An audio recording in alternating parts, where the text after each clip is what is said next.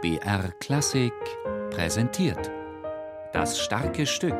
Musiker erklären Meisterwerke.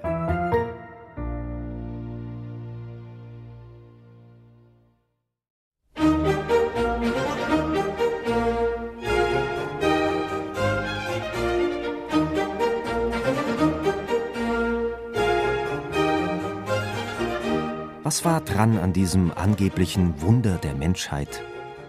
Was konnte der sieben-, achtjährige Mozart wirklich? Waren die Anzeigen und Zeitungsberichte übertrieben, die jedem Auftritt der Mozart-Kinder in einer neuen Stadt vorausgingen? Wenn es um die Vermarktung seines Sohnes ging, erwies sich Vater Leopold als ausgebuffter Medienprofi, und das erweckte nicht nur die erwünschte Neugier, sondern gelegentlich auch Misstrauen. Der englische Gelehrte Daines Barrington wollte sich ein eigenes Bild machen und besuchte im Juni 1765 das Wunderkind, um es nach wissenschaftlichen Methoden auf Herz und Nieren zu prüfen. Wolfgang absolviert das übliche Programm mit verbundenen Augen spielen, auf Zuruf improvisieren und unbekannte Noten vom Blatt spielen. Der skeptische Wissenschaftler ist perplex. Stellen Sie sich eine nie zuvor gesehene Szene von Shakespeare vor und doch von einem achtjährigen Kind vorgetragen mit all dem Pathos einer unserer größten Schauspieler. Stellen Sie sich gleichermaßen vor, wie dieses Kind mit glänzenden Augen drei verschiedene Kommentare zur Deutung dieser Szene vorträgt, wobei der erste griechischen, der zweite hebräischen, der dritte etruskischen Charakter trägt. Wenn man all dies bedenkt, dann erhält man eine ungefähre Vorstellung davon, wozu dieser Knabe fähig ist.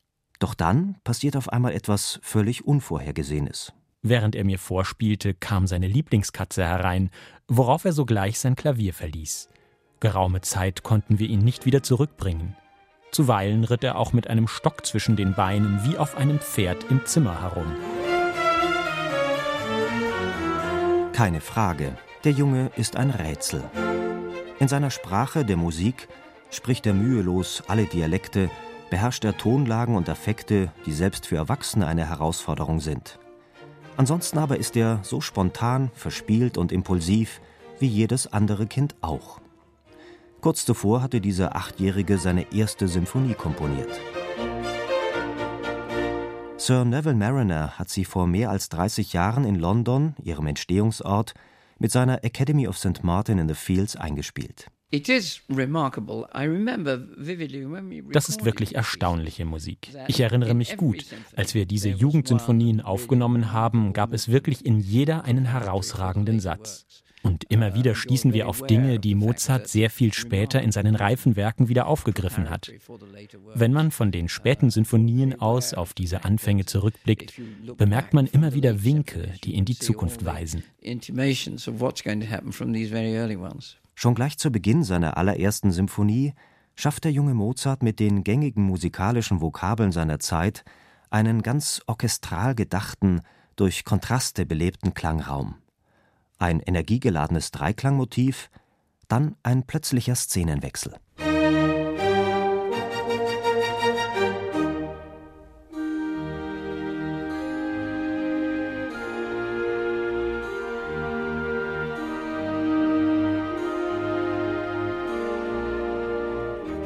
Auch der langsame Satz birgt Überraschungen.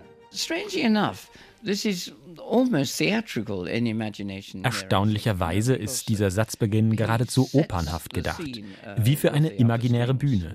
Die höheren Streicher bilden mit ihren leichten, durchsichtigen Triolen sozusagen die Szenerie für den Auftritt der Solostimme in Cello und Bass.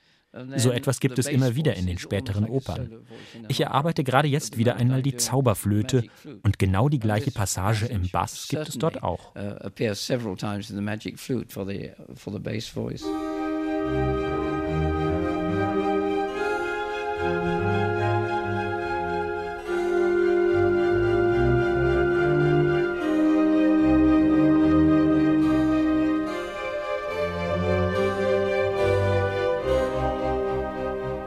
Natürlich hat Vater Leopold noch einiges zu korrigieren gehabt an dieser Partitur, wie man an den Handschriften deutlich erkennen kann.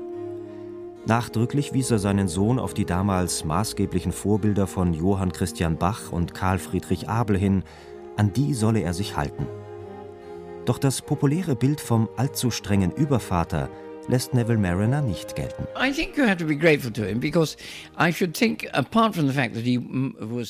Ich glaube, wir müssen ihm dankbar sein. Zwar hat der Wolfgang manchmal wohl auch in seiner Fantasie gehemmt, aber die Disziplin, zu der er ihn angehalten hat, war sehr fruchtbar. Dadurch bekam er für die frühen Sinfonien eine Kraft der formalen Gestaltung, die unglaublich wichtig war für seine Entwicklung. Ohne diese väterliche Disziplin wäre er sicher nicht so schnell so reif geworden. He may not have matured quite so quickly.